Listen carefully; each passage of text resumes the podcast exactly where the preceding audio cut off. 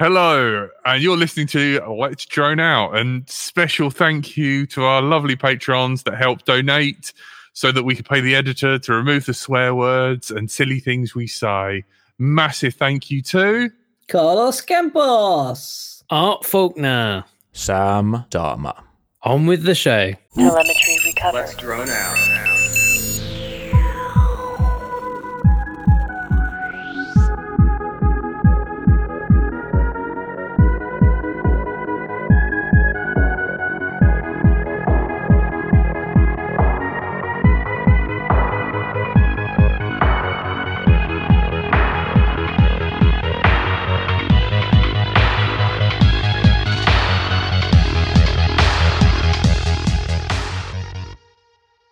Hello, and welcome to another episode of Let's Drone Out. Any views expressed by any guest in this show are personal may not reflect the view of others. And uh, I'd just like to point out that a certain event sucks balls now. Um, tonight we are joined by our lovely man with the moustache, Stephen. All right. Good evening, everyone. I'm Brighton till I fly, as usual, always here. And tonight's guest is uh, Serb or Serb Cerberus Cerberus or FPV Racing Solutions. Yeah. Yes, a new name to you guys, I think. Yeah, yeah. So not with the Killer Quads brand as much now. We're doing FPV Racing Solutions, which is your uh, race in a box. Yeah. Well, there, there, there, there needed to be a distinction. Um, because I, you know, Killer Quads is a community and um, I uh, started going up and down the country doing race directing for other people, so I didn't want to. I didn't want to kind of mix up the community with the, me doing that. So FPV Racing Solutions. That's, that makes that, sense. That's me. And you got box. in there first before anyone took all the easy names as well. I couldn't. Strong when I googled move. it, I was like, "Wow, can't believe that's available." also, I must say, I really enjoyed your wiring of your new race trailer. Did you like that? Yeah, with the shielding and everything. I was like, oh, Sir, you're a man of my own heart. I think last time you just discovered this trailer after buying it during lockdown, and, and you were in a state of yeah, I, th- I think panic largely when you realised the no, work that needs to be undertaken. Put it back. so you know, t- tell tell us what happened with this the, trailer. The T junction as well. Oh, so good. And I, I, designed and 3D printed those as well. oh wow, you printed your own junctions. Yeah, I couldn't That's find nice. any on the market that I liked. So um, proper yeah. conduit, oh, kudos, soft mounting, oh. and everything. Professional. Well, I, I, so you you had the trailer, you'd found it that was left in someone's like industrial unit or something, and you dragged it back to yours when we last spoke, and you were kind of at the let's get going. So what's happened since then? Uh, so so that's kind of how it arrived. Uh, and it looks lovely in that picture, right? Uh, that looks like put some wheels on it and off you go. Very much not the case. Uh, what should have been um, start the internal fit out turned into uh, take all of the suspension off, uh, all of the braking systems, all of, all of everything underneath it came off. All of the electrics got stripped off. Uh, everything had to be rebuilt. The, the braking system. Uh, there's a um, a coupling. I've learned so much about trailers in the last 12 months. The thing at the front, you the hitch. It's not called a hitch. Mm-hmm. It's called a coupling. Um, yeah, my, it's only my, it's only that if you're a yank. Yes. Um, my coupling was ruined. It sounds quite like a, a yokel farmer description to call it a hitch, doesn't it? Um, yeah, you might put an ox on the front of it or yeah. something. Son of a hitch. Mm. Um, so, Sorry, so, uh, so yeah, so in, instead of just fit it out, it's been a complete restoration basically, um, because it's uh, it was knackered. It was much more knackered than expected. Uh, so the, the coupling had to be replaced. That was like four hundred quid. The the brakes are completely brand new. Every moving part's been replaced. Um, somebody wow. had put the wrong. You got a carcass, and that was it. The yeah. structural elements, the only ones you kept. Somebody had put a, um, the wrong brake drums on it uh, yeah, it was a complete nightmare. So um, it's all rewired, uh, as Jack says, like that new wiring loom. Uh, the brake system's done, the coupling's done. It's theoretically now to where it should have been 12 months ago. Can well I done, can I just interject for the audio listeners? You displayed a picture I wondered, could you um, give us a name or a brand or a type of name of brand of a trailer? It's like a side opening with an Cerberus awning. was displaying his delicate underbelly and some Nice. of the uh, encrustation. I always forget about the poor audio only people. Yeah, it's it's a. Um, let me remember the dimensions. It It's, said it made somewhere in the Black Country in 1970. no further details available. Is that an RX-7 or a uh, MX-5? that's a supercharged Mazda MX-5. Is it? That's very nice. Um, but the trailer is uh, three meters by two meters. Uh, it's an in-suspension tower van, uh, circa about 30 years old. Um, it's been adapted to have the side opening because it, it was um, used to sell stickers out of at um, car events. Uh, it's got a big roller shutter at the back, and um, yeah, so underneath it, I've had to to run all this flexible conduit and and upgrade all of the wiring. Uh, so the guys that can see the pictures are looking at corrugated conduit and brake cables and um, it up very high in the air on axle stands, which is um, a little precarious. Yeah. Terrifying. but now now we've got to that stage, right? I can start looking at the bodywork.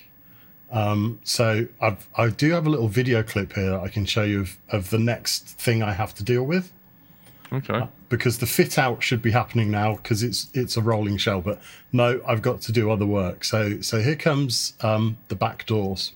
Say what you see. Uh, and so there's me looking at the roller shutter and the panel. Uh, you can just stick your hand straight through it because Absolutely safe, secure premises Yeah, for sure. completely rotted out. Totally insurable. Uh, and you can see the roller shutter there. Um, if I drive that down the road, the whole back end of that is going to drop out. There's one piece of solid wood on the right hand side, um, and that's it. Other than that, uh, that whole back panel, right. So 50% stronger than a lot of trailers we see on the motorway today, then. yeah, it's, uh, it's good start. absolute, absolutely shot. So that's the next bit. uh, so the the dream was this year to be going up and down the country, just arrive, open the doors, uh, and race direct, and that hasn't happened. Um, so instead, I've been driving up and down the country with everything loaded in the back of the wife's estate car, and you know the, the usual two hours of plugging things in, which is, um, yeah, it's We, we've got some photos of you with some quite fantastic looking custom flight cases with speakers mounted and everything. yes, that's that's not a surprise. Is that the current setup? Um, so yeah, so current race control looks looks a bit like that, uh, which is a six by three big gazebo, uh, and I've built um, yeah like a, a briefcase there that's that's got uh, a laptop motherboard inside it. It's got the screen. It's got a little two channel mixer. It's got power over Ethernet outputs to run the timer. Um, so, so the idea is it's put the case down, open the lid, and go and, and also to help me out, we've we've also got uh, in FPV Racing Solutions. I've got staff. Wow. That is Monkeys. that is RC Maniac ninety eight, uh, and he's my VAR judge. So that's been a big change this year. What, what is a VAR judge for the uninitiated? Uh, that's the video assisted referee. oh, right. okay. Uh, so he sits. so he's bum- the people that he's the one that gets shouted at and, uh, and not you. Yeah, exactly. Good. Um, good. so I don't have to deal with all the pilots coming up to me and go, "It missed one of my laps," or "Oh, it counted six laps and I did twelve, and um, you know, all, all He's that- got a whole different Pelican Pelican case with a load of power. su- looks like a PC card. power supply and a graphics card we can see with a couple of blowers on it. Yeah. So he's built his own VAR case as well, and he also do- looks after all the track cameras for me. Uh, so I don't have to think about that stuff anymore. So I can concentrate more on the streaming uh, and on the actual race directing. Okay. so there's one side which is broadcasting and the other side which is adjudication, and you totally Yeah. separated the Yeah. functions. Yeah. That's been a big change for this year to, to try and spread those loads. How how are you dealing with power? Are you like AC inverting everything, or is, have you swi- like Do you nick batteries from the flight line DC when no one's looking? only? How do you deal with that? At, at some venues, we're very lucky and they'll let us plug into power. Um, uh, but everywhere else, it's it's a dirty great petrol generator, and you know you'll burn twenty quid's worth of fuel in a day with a 3,000 3000 kV petrol Jenny that you have to set off as far away from the race control as you can. You're telling me you don't have giant power banks and inverters? Like, surely you, you've got a surplus of lipos. I, I wish I did. Um, DC. Why isn't everything running on direct Yeah, current? all the PC components are DC, and you have to fanny around putting them through Yeah, AC yeah. to, to get them back to DC again, don't you? Race case race case will run from 12 volts so it's all dc to dc converters inside there's a switch on the top to switch it from ac to dc and when it's on dc everything is running because there's no point going 12 volts to 240 volts to 18 volts You're so it goes power. from 12 to 18 dc to dc but when it's on the mains um, there's a cheap chinese um, power supply inside it that spits out 12 volts. But uh, with everything else, uh, if you've got a decently big event, you need a decently big set of speakers. So there's Ah, th- there's right. now a couple of 12 inch cabs sitting under that desk to my side. I don't think you can And the them. amps that go with those are never the most efficient things in the world, table are they? there. We're not talking Class D amps. We're talking old, noisy with fans in them. Uh, yeah, yeah. We're talking cheap Chinese 3000 watt amp um, to drive those bad boys. And then you've got the um, the Event VRXs, which are the HD Zero video receivers, where you can pick up uh, four pilots on one box. So two boxes will cover you for, for eight pilots, and nobody They flies. do eight- digital eight and analog as well. They do, yeah, and they automatic, awesome. automatically switch, which is just heaven. Absolutely, That's a huge leap forward. Yes, yeah, and and that's enabled us to do uh, so to do other things. So um, in our in our race screens, I'm I'm big into this. Um, I think I spoke about it last time I was with you guys. The wife test, like a, stream has to pass the wife test. To me, that's important. To other people, not so much. But to me, I've got I've got a thing about that. You have to be able to put the stream on in the living room on YouTube on your TV and for the wife to go, oh, it's all right. I'll you know I'll cope with it. It's interesting enough. You know, like um, Top Gear made car programs accessible for people that weren't just car nerds. So to pass the wife test, I'm I'm about making it about personal stories. So uh, some pilots love it. Some Tell me a personal story then. Yeah, Pretend it's- I'm completely uninvolved here. What would be a personal story of a race pilot that you'd throw out to get people Well, hooked? well, to tell those personal stories, I'm, I make sure that all of the pilots submit a headshot. So, so this is an example of what you'd see. This is uh, heat four of five, qualifying round four. It's about to start, and here's JJ against Clive against Cerberus. Uh, KPV, who's you know tell a bit of a story. He's the he won the veteran class last year, so people actually start to see faces and then you start to see the pe- you're not just seeing drones whizzing around the screen and then and then when we're racing one of the great things about the event vrx is is if a pilot goes down you lose their feed so um, you can overlay instead uh, so in that example bearman's crashed so you get a nice little picture of bearman instead of looking at static um, and when they are actually flying you get their little avatar in the corner Can we? Uh, uh, it's just where's the solo button when you want it? it's over there There we are. on yeah. So when you when you start doing that, when you start making it about people, then the, the your partners tend to get a bit more involved. They want to watch it. Non-drone people start, oh, this is quite interesting, and they get dragged in by it um, because it's it's fast and it's exciting. as long as they don't suffer from motion sickness, which is Um, Yes. my the, the repeated complaint I get in this house, which is oh they keep turning upside down. Oh no. Well, I, I struggle to spot um, when you're not racing.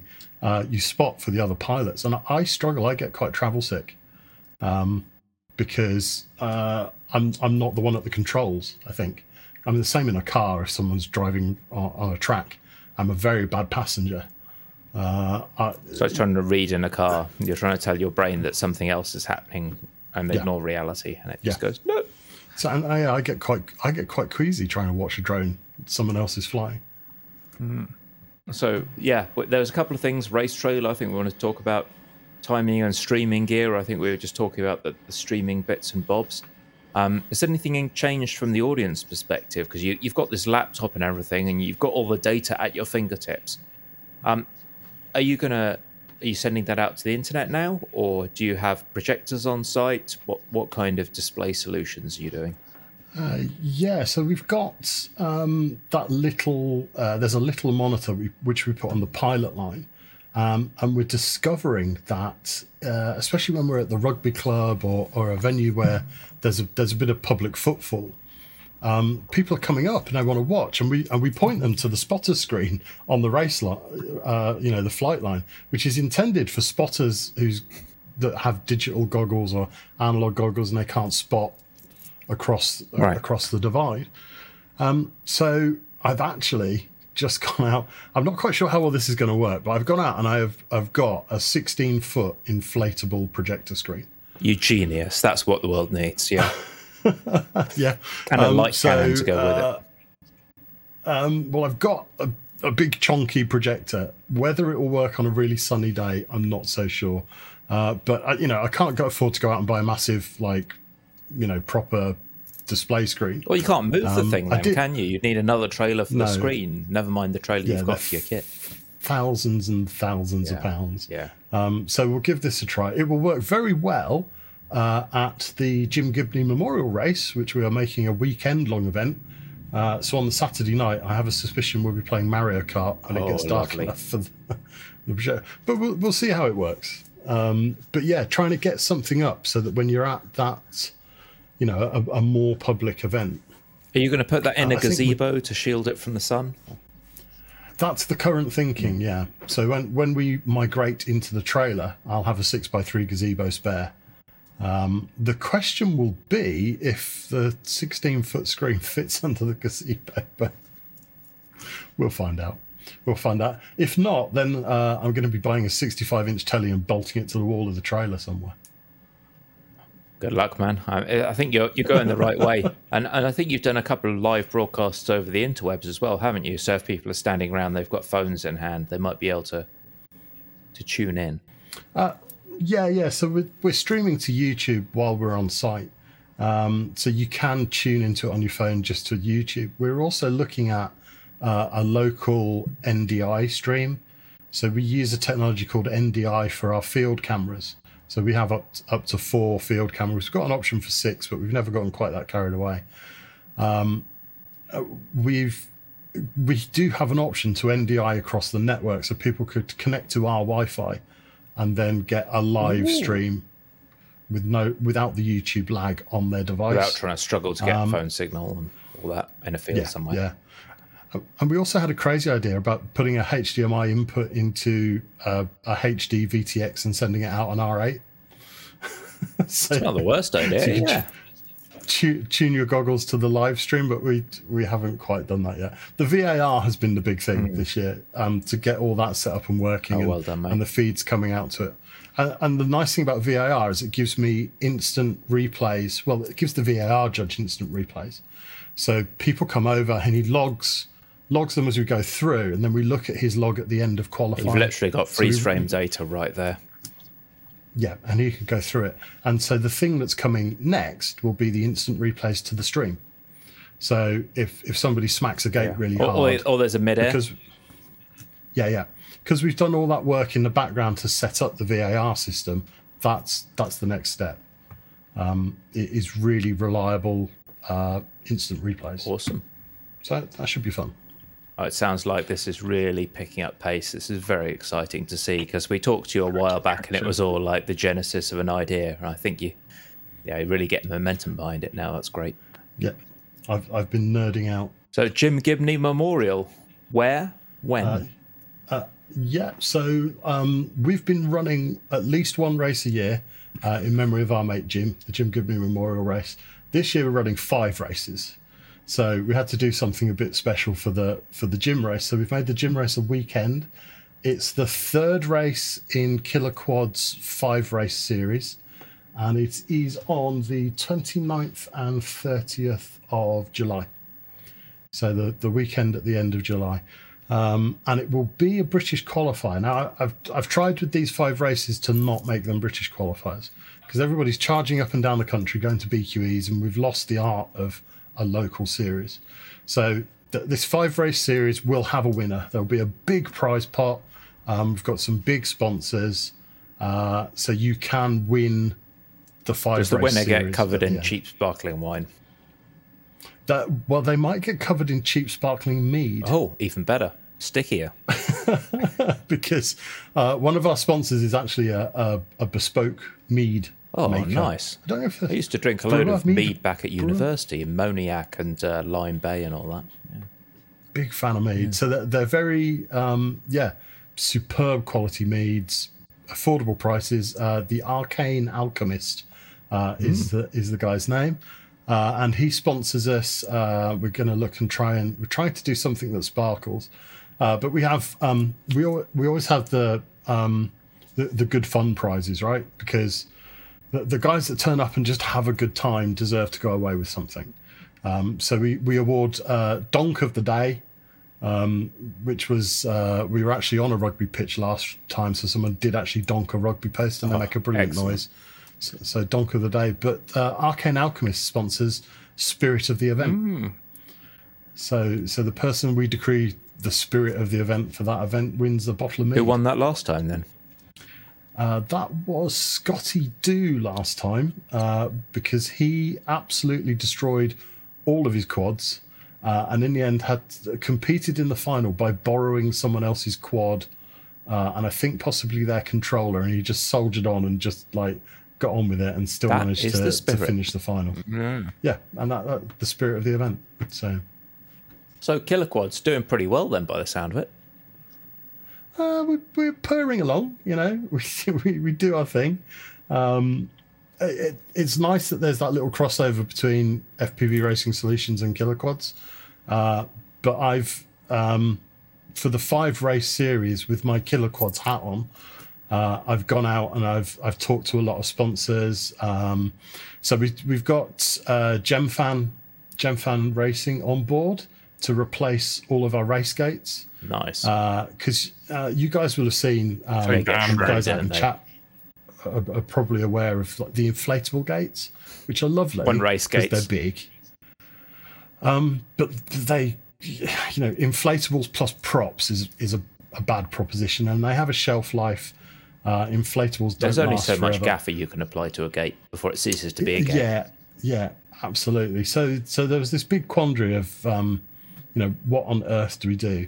Uh, and I was looking at going with multi GP gates because they're, you know, multi GP are making a good, a good showing of it, you know. Uh, and whilst I was looking at multi GP gates, I discovered championship gates. So there are there are multi GP chapter gates and there are championship gates, and the championship gates are ten foot by six foot. No, ten foot by eight foot.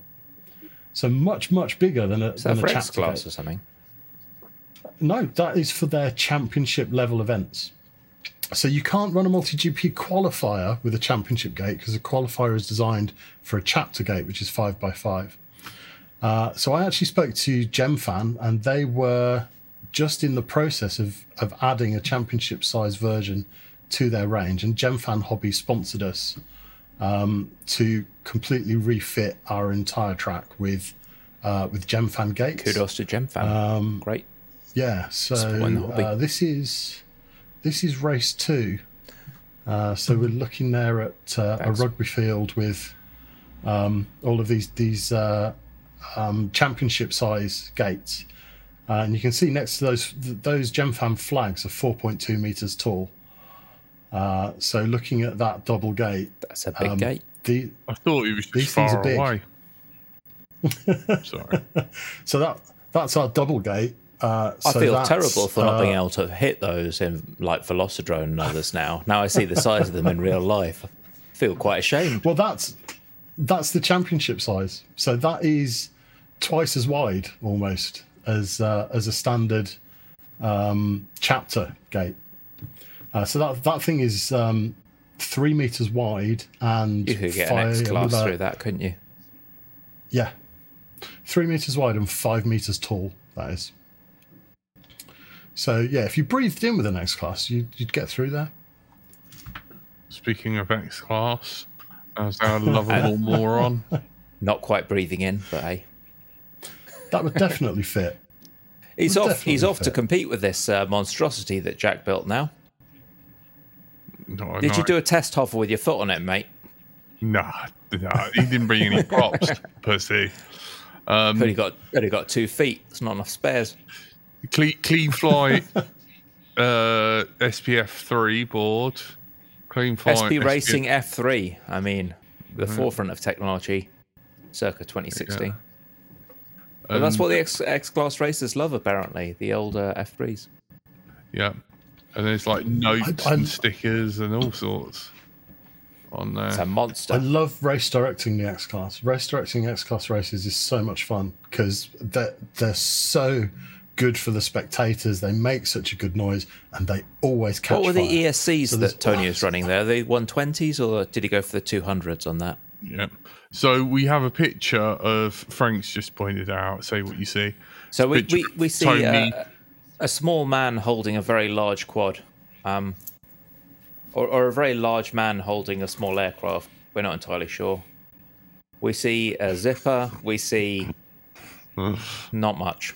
So yeah, AP Racing ESCs, uh, AP Racing. Um, What, what, Uh, yeah, P- but what are the APD ESCs? I was asking. Are they the 120 FX3s? Are they the 200s? don't know. He should be here. Do, do I'm having a bit of a natter with APD recently, so I was just asking because the 200s are opto isolated and you don't get RPM telemetry, whereas the 120s you get you can get RPM telemetry off them. So No just- idea what it's called. not that Tony is running a version of Betaflight recent enough to actually use RPM telemetry, but hey, what ifs? a constant bug with Tony is that he insists on running stuff from five years ago because that's what worked. Uh, and I just, yeah, oh, I just Because No- no- nerd rage, cool. the nerd rage just rises in me like a tide. I tell you. Oh, the the X class from Fossil Stuff. It's the new frame called the Falcor, and um, Numbskull is It informed says the 120s. Yeah, the 120 amp APDs. The 200s are um, somewhat ludicrous. We, we haven't yet found anyone. I think there's one guy I know who runs the 200s and he builds ridiculous rigs, like full on ludicrous rigs. Andy, uh, aka Noisy Boy, if you're out there, you want to tell us about your ludicrous rigs sometime, please uh, drop by. But the guy builds some insane stuff. Um, and he's the only person I've seen I- who runs the 200 amp ESCs so far, which are the 14S capable ones. They've all got individual I am caps gonna- and one big one. Yeah. I'm going to really miss not running the race that we're not discussing because that, that was going to be X Class. Well, it's was- nice to have the field to yourself as well, isn't it? Because you were just being shooed Yeah. off by a bunch of uh, angry Well, we, we, we, pilots. we shan't, we shan't Yeah, discuss. Fair enough. I mean, uh, I- yeah. I- I- The, uh, hands up. Like I, I thought it was interesting to, to go there last year, but the fixed wing stuff left me completely cold, and I was I was quite bored, and I left early. So, you know, Yeah. make of it what you Well, want. and, and unfortunately, there won't be any X Class or, or wings this year. The the risk assessment was was um, yeah, it, it wasn't viable, unfortunately. Not viable at an Um, airport that's used for full size aircraft. Yeah, I mean, but let us let you us will. not. We shall we shall find a way to do some X Class stuff um, with FPV This is a mere continuation of the rant point. that I embarked on last week, by the way. So let's just And- curtail this and- and gracefully move. and ho- hopefully some wing stuff as well. Um, I haven't done any wing stuff yet this year. That was going to be my first. We'll, we'll so see what back else to the, pops uh, up the killer quads. I think there's a couple other things. Like apparently your sign-ups are looking really strong this year. Well, the, this is the the whole thing with not doing BQEs. So race two wasn't a BQE, so that was a little quieter, but actually it was nowhere near as quiet as I was fearing it would be. What is a Uh, race three, which uh, a British qualifying event, so you earn points towards the championships that year. Um, so that there are, I think, uh, a segment of our hobby that will only get out of bed for a BQE. Um, and we need to change that. I the just only way we'll change B that was is by doing bacon. is I don't know. Do something different. You know, if we do something different, then they will come and, you know, we've just got to make it really good events that aren't BQEs and really amazing events that are BQEs. So what are you going to do? You're going to throw a bit of a standard should be twist on high. it. Do something a bit unusual. More fire. So in, Flaming hoops, So- like you know, jump through the flaming hoop, fly through the flaming hoop. Yeah, so we've we've done some bits and bobs. Um, so we've got the, the five race series for killer quads. And only two of those will be a BQE. There's also a five race series being run by Ware, um, which uh, W A R E, and they've actually also brought me in to race direct those. So FPV Racing Solutions are doing those five races for Ware FPV as well, um, and sign-ups for those have been have been pretty good. What do they bring to the For table? race three, uh, Ware have their own um, dedicated field, so they can just set their track up and leave it, which is Nice. brilliant. Um, so, so I roll up, open the doors of the trailer one day, uh, or or take um, take all of that kit. Um, oh, Starlink! I need to mention Starlink. Yeah, yeah, that was as well. actually next question. I have a list. but I'm I'm I'm pleasantly surprised that we're doing our my first Killer Quads first FPV racing, racing Solutions first weekend event, um, and it was advertised at the start of the year. I advertised all five of them at the start of the year. I didn't want to mess around. Just there's the dates. Put them in your diary. It's got like 23 pilots signed up already, uh, with a 42 pilot limit. So it's halfway there and it's it's a what a month and a half away so i expect that will go up a bit as well um, for a weekend long event I, I think that's pretty good i'm pretty pleased with that actually What we need is someone to get like Um, an ultra permanent field, and then they could dispense with gates entirely, and just you know for each race, just just put up some logs.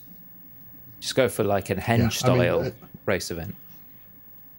that would be the amazing thing if you could set up uh, a dedicated um, space lay lay the track out lay gates out in different you, because you could you could have a set of permanent features and a set of movable features and you could uh, yeah there's there's all sorts of stuff if I, if I won the lottery tomorrow Land um, is so hard to FPV come by in this country. You hear of people I- in the US, oh, just buy a field.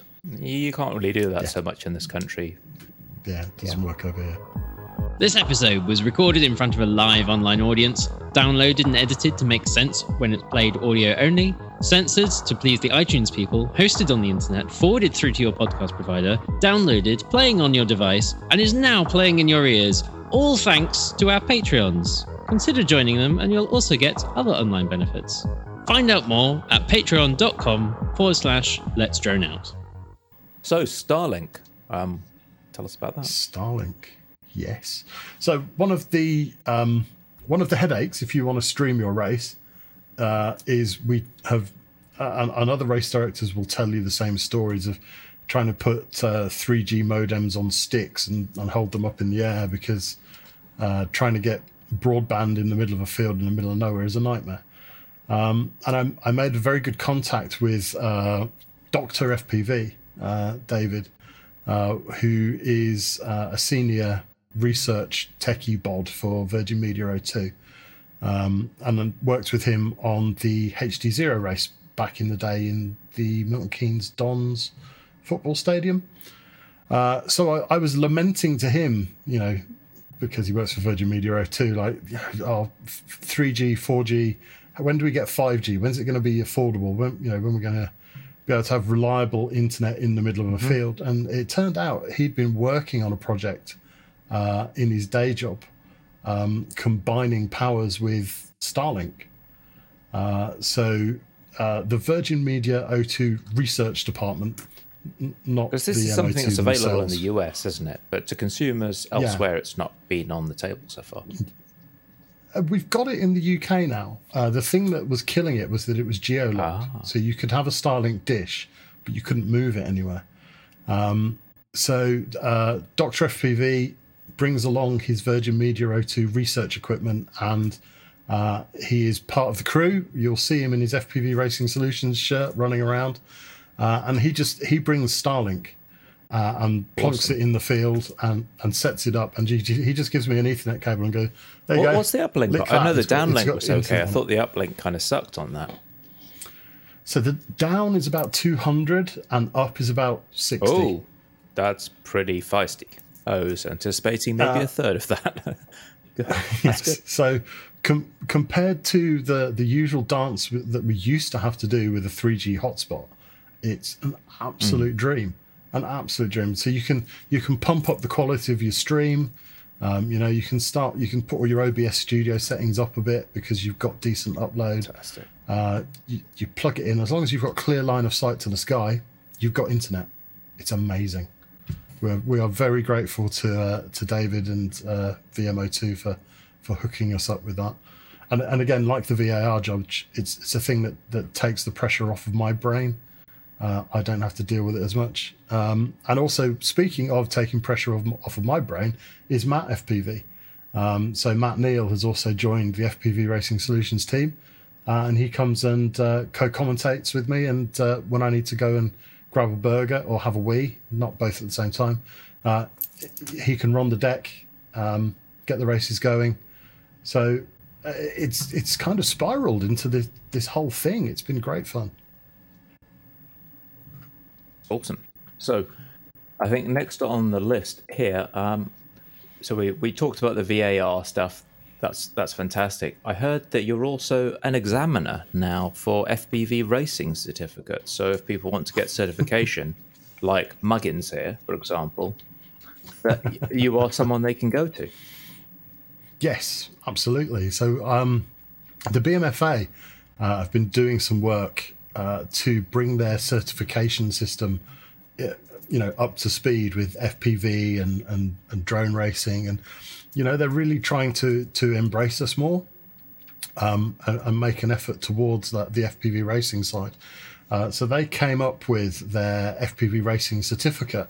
Uh, and I was lucky enough um, last year at the UK Championships run by the BDRA at BMFA headquarters in Buckminster. Uh, I was I did the examiner's exam. uh, I think there were um, four of us that did it. Um, hopefully, there are more than four of us in the UK now. Uh, but that does mean that uh, if you do want to sit your FPV racing certificate as a BMFA member, um, pop along to a, a Killer Quads practice night on a Friday. Um, or if you want to get hold of me and come and do it at say, one of our events. And for, for people who Uh, haven't met Killer Quads before, you're flying out of what location? Uh, so Killer Quads races are at Bromsgrove, Bromsgrove RFC. Uh, you can find us on all the socials. Um, Killer Quads is on uh, Facebook, FPV Racing Solutions on on Facebook. There's a page there as well. Awesome. And if if anybody wants to come along to a, an event run by FPV Racing Solutions and uh, sit that exam, don't ask me on the morning. Get hold of me before. Uh, um, we can sort something out for you. You can you can sit that certificate. And do you say you're, you're flying at this Ware Club down at SG11? Uh, yeah, SG yeah SG11 is where. So if you have a look on uh, the IFPV site, uh, ifpv.co.uk, um, you will find the calendar there for. Is it uh, .co or is It's it yeah, about, .co.uk? looks about five miles west of Stansted. Yeah. Yeah, yeah. So the all of the 2023 calendar is up there at, at ifpv.co.uk. Um, that's kind of like the ticket master of the FPV racing world, right? Um, so if you, you want to find an event, um, our events and, and everybody else's events are up there. Awesome. Well, nice. Well, where isn't that far? I, lots of places aren't that far. I need to pull my finger out my butt. I'm not very race motivated. I love the idea that people are racing. I'm just very, I'm not very competitive, unfortunately. I find it all fascinating, the technology around it, how fast people can go. This is all amazing. I just don't really. Yeah, Yeah, you got, you've got to get out there and have Yeah. fun. You know, It sounds like giggle. we, we need to get back to the days of having fun with quads. You know, come to a race because it's good fun, not because you're chasing qualifying points for a championship. Mm-hmm. Come That's a have a laugh. great statement. Thanks. Was the was the examiner test hard? Um, the flying bit, no. Uh, the um, the understanding the reasons for failing someone was um, quite involved because it, it's easy to know what the right answers are. Um, it took some understanding and learning um, for what the wrong answers are. I've read the BMFA verbiage, and sense. Surprisingly, the flying portion of the multi-rotor racing A certificate is the smallest part of the test. Um, yeah, the, the the safety checks before you take off, the in, communication with your observer, and all this stuff by far by far outnumbers and outweighs any of your flying skills. It's all about answering the questions correctly before you take off. and talking to your observer while you're flying. It looks like right. A, a, a lot of it is stuff that you should be doing by second nature. Um, you know, checking your kit before you fly, um, organizing with your observer what their responsibilities are, uh, safety considerations if there are changes to the environmental surroundings, you know, the, the weather. Oh, it's all kind of actually common sense but that that thing about common sense is sometimes it's not so common. The, the good thing is that if you sit down and have a read through it, like you have, you'll look at it and go, "Oh yeah, actually that all makes sense," and it will instill in people that that thought, that knowledge, to actually think about it. Um, and it, and that takes away that part where you know the get a drone for Christmas and lose it in the park the next day. Yeah, Hopefully, I must say, uh, I, I joined the BMFA today on a whim because I wanted to do the FPV racing cert, and yeah. this is one of the worst designed websites I have ever seen. This is I'm it's not, incredibly I'm not difficult to affiliated find with them, so I'm not going to any say a word. content here. I But flew it- with them.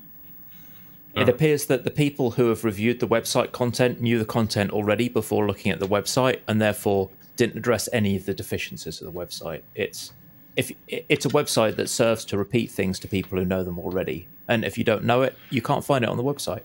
So I, I should have bought the Could use some- BDF membership instead of the BMFA. It didn't make it clear what the BDF was, other than to say it was for drones. And apparently, Yeah, it's and exactly the same as the Yeah, BMFA, except the billing period starts when you pay. But the website doesn't tell you that. The website gives you a whole load of fluff. God love them. The, the, the BMFA do a lot of good work. I don't think I could put their website in the same column as a lot of their good work. It's a website designed for people who already know the content on the website. I think that's fair. Yeah. Sorry, BMFA, but yeah, your, your website does need a tweak. But I mean, that's hard, isn't it? Especially when things develop in a kind of organic way, which is I think what that website Yeah. kind of has done. Um, it's it's not quite there. It, it's not quite where it needs to be. It's good for members who already know this stuff as a reminder, but from coming Yeah. in as an outsider, you're just met with this barrage of information that is all inward facing and not outward facing. It's already, oh, if you know Well, this, then you'll an- remember this. No, I don't. I have no idea what you're talking about. Yeah, as an organisation, they're, they're well worth supporting. You know, Oh, they, sure. they have got model flying at their very spine, um, and and they do a lot in the background for, for drones, and they are trying to to move. That's why the the um, the drone kind of subsection.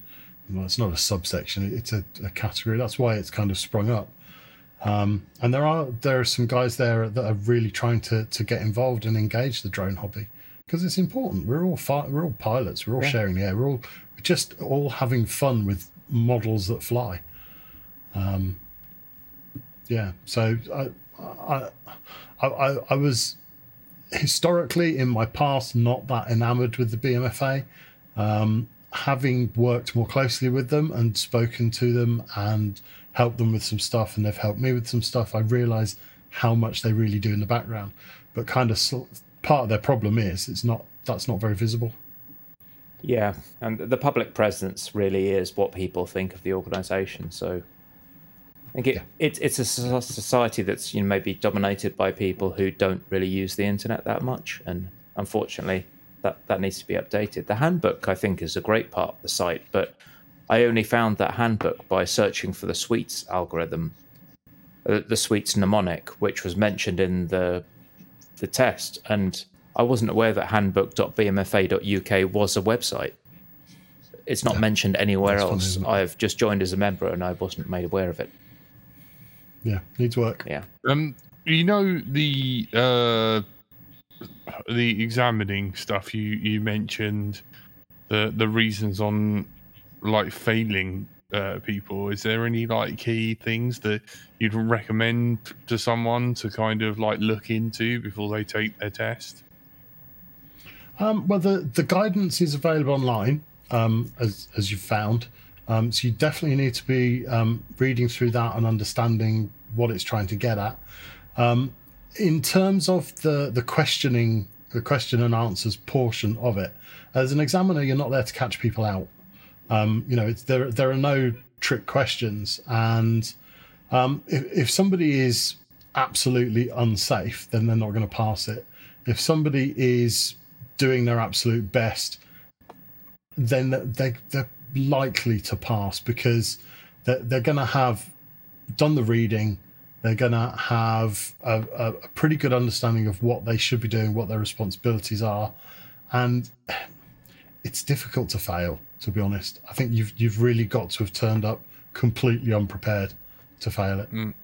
Um, and, and if you have turned up completely unprepared, you probably deserve to fail. Yeah. Good good practices, just off the top of your head, you know, like things that you know, like we should all start getting into our habit.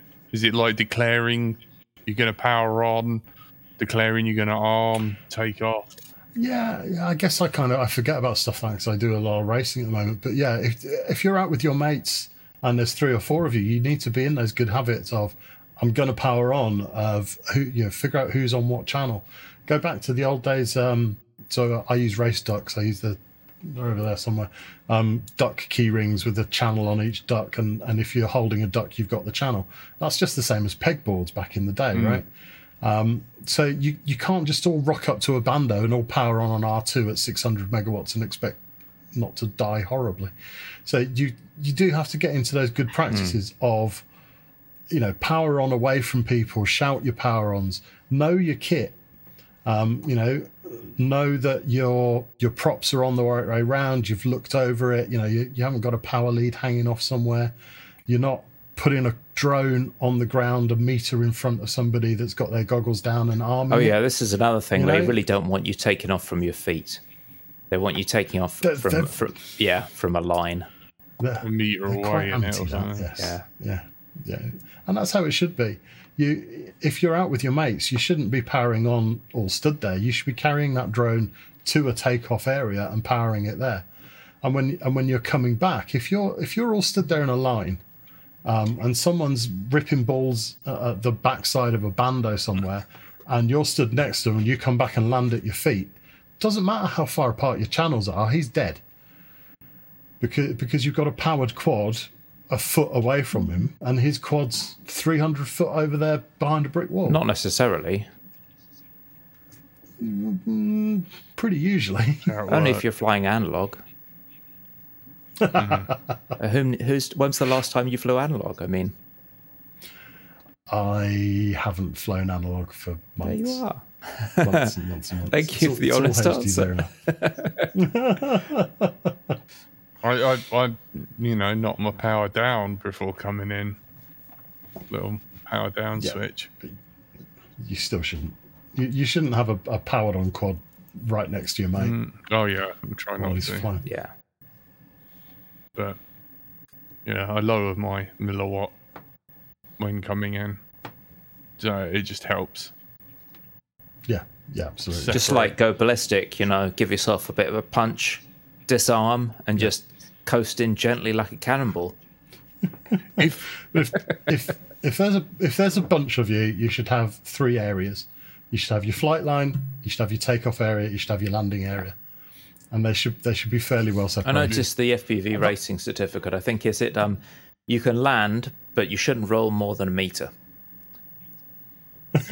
I I've always if I attend one of your events, I might make a hide the sausage game where there's a powered on VTX and OSD that says find the sausage. And then it's a VTX taped to VTX and OSD taped to a sausage, and it's hidden somewhere, and the, the you win a prize for finding the sausage. That sounds like a party game for Saturday night at uh, race three. Yeah, definitely. Um, Frank asks, has there been much uptake? I'm guessing he's talking about the FPV uh, examining. Um, through me, not masses. Um, it has to be said. Um, that's probably more down to the fact that I haven't publicised crazily that I'm an examiner, um, which I probably I, I'm guilty there. I should I should make more of that. Um, the the local guys, like the the Killer Quads guys, if they want to do it, they've done it. A couple of them have done it. Um, I haven't had anyone actually travel to me yet to do it. Um, but yeah, as I say, that's that's probably more my fault than anyone else. Uh, as for other examiners, I'd be interested actually. I don't know how many people in the UK have that certificate. Question for the BMFA. Um, do you want to read that one out, Sari? Uh, always within visual line of sight. Oh yes, yes, we all we all fly VLOS. Yeah. From So if you're behind a every- gate, do you have day. to disarm?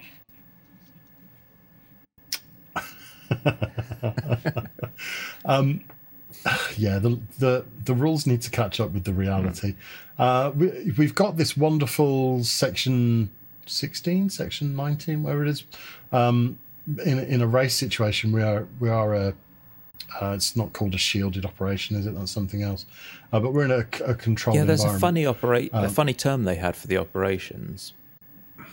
It was it, was it a sanitized operation, something like that. something like that. yeah, I can't remember off the top of my head. It does actually mean that we we don't need um, individual dedicated spotters for each racer. But technically, if you break line of sight because you're traveling behind an obstacle like a flag or a gate, that is breaking visual line of sight, and you technically should be disarming and dropping to the ground.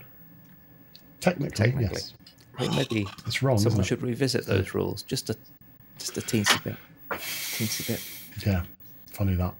But Sterile that's what comes when you, you, you yeah, Sterile, you've got a, a that's it, yeah. legislative body that are very risk adverse Thank and very very ill informed. So it's it's up to us to inform them. We've just got to go out there and, and do what we do and do it well, uh, and show that we are, you know, not killing buses of nuns, and they'll they'll get on side. They'll get on board. No more than one bus a week. Yeah. You know, like the I shot JR t shirts. I might do a done I done Gatwick. I thought you already had one. Didn't Tony buy five of them? No.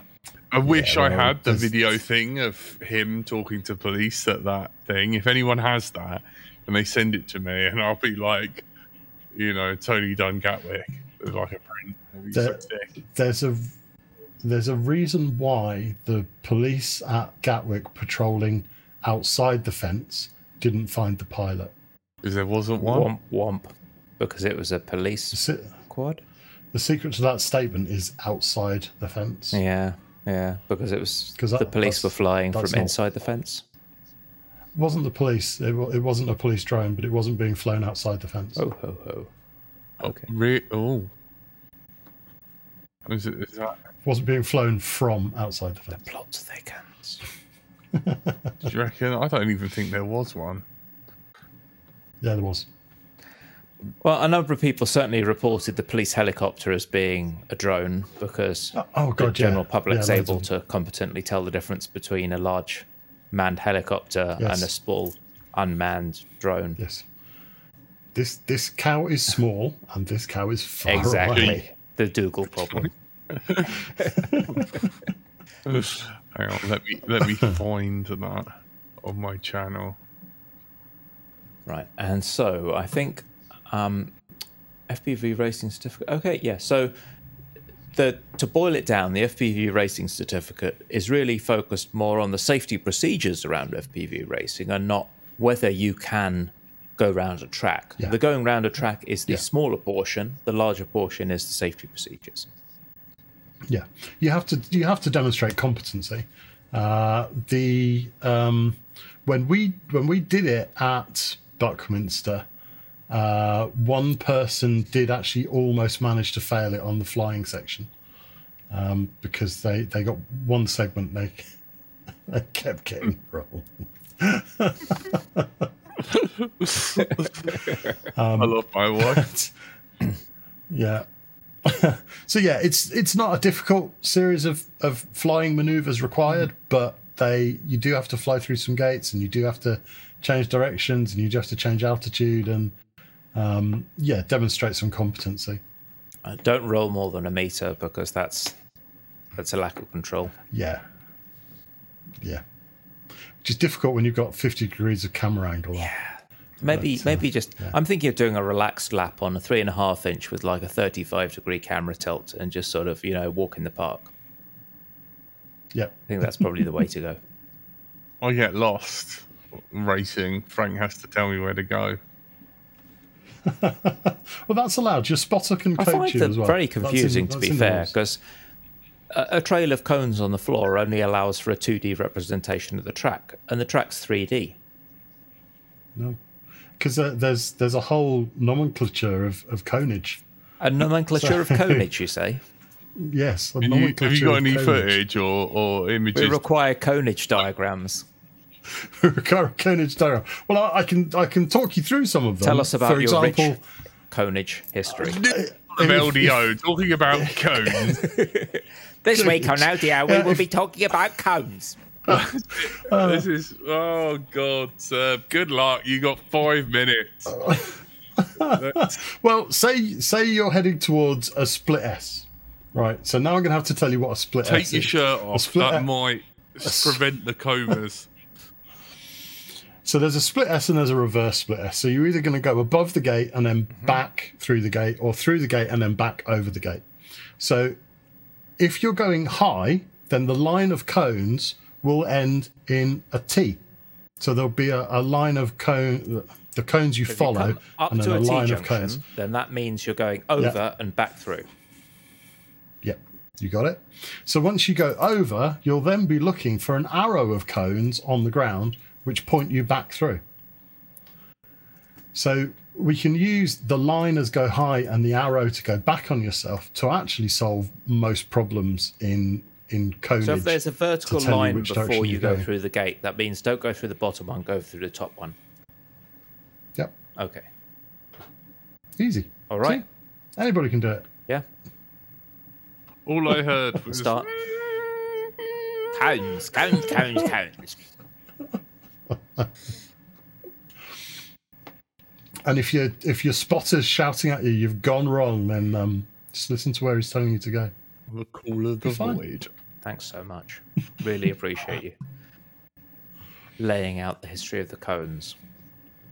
Because it's just one of those things you see and you're like, what is this? Have aliens been here? Yeah. I understand What that I'm supposed mean? to follow them, but then this thing happened. What does that mean? And some we'll change cone colours as well sometimes. Oh, I just thought that meant you'd Um, run out of one cone. No. So uh, another thing you we were talking earlier, and you were saying about what are we doing to kind of mix things up and change things. And one thing we did on race one of the Killer Quads Five race series, sign up now at IFPV, uh, was we did a Joker lane. So we we put uh, a second lap timer out in a Joker lane, and actually, if you turned left after the first gate, you could go through one gate where the timer was to pick you up so we knew you'd done your joker and then head back to the middle of the track. So you'd actually shorten you'd half your, your lap the, the length of the lap um, and miss out a complicated twiddly element. So everybody was allowed to do one joker lane per qualifying round. So when when you flew and you could choose which which lap you were going to choose that on and, and people started uh, initially everyone was just doing it first lap I'll do my Joker lane first lap. I'll have my short one first. And then some guys were like, well, actually, no, I'll save it till my second or third because then I can overtake. Mm. If I'm like stuck behind someone, I can use my You Joker be for an pushing overtake. harder on subsequent laps as well. Yeah, absolutely. And also, your, your battery might be sagging a bit. So you might want to save it for your fourth lap. Uh, so you don't have to do the complicated Dutch 8 gate with a saggy battery. What's the Dutch Um, 8 gate with a saggy Joker. battery? Oh, ta- So a Dutch 8, Tailspin has ejected on on the cone talk. I just about to find out why a Dutch 8 with a saggy battery is. Follow this up. well, a, a Dutch 8 requires a bit of kind of upside downiness if you're going to really hammer it round. So you, you don't want to be doing that when you, you punch the stick and not much happens. Um, that's one color cones for left turns, one color for right turns. Yeah, interesting. Yeah, could be a thing. I barely follow cones on the road. Don't I admit don't that. think you're supposed to follow the cones. You're supposed to avoid You're not the supposed cones, to catch them and take them home, Caroline. That's the wrong approach. There is. I've Well, they're free. I've seen some blue cones with electrical warnings. I did fancy one of them. I've got nowhere to put it. or specialist That would cones for your cone collection. Welcome to Cones 101, Specialist oh cones. LDO special cone episode. And thank God, on that note, we have run out of time, so there'll be no more cone. Thanks, Seb. Brilliant.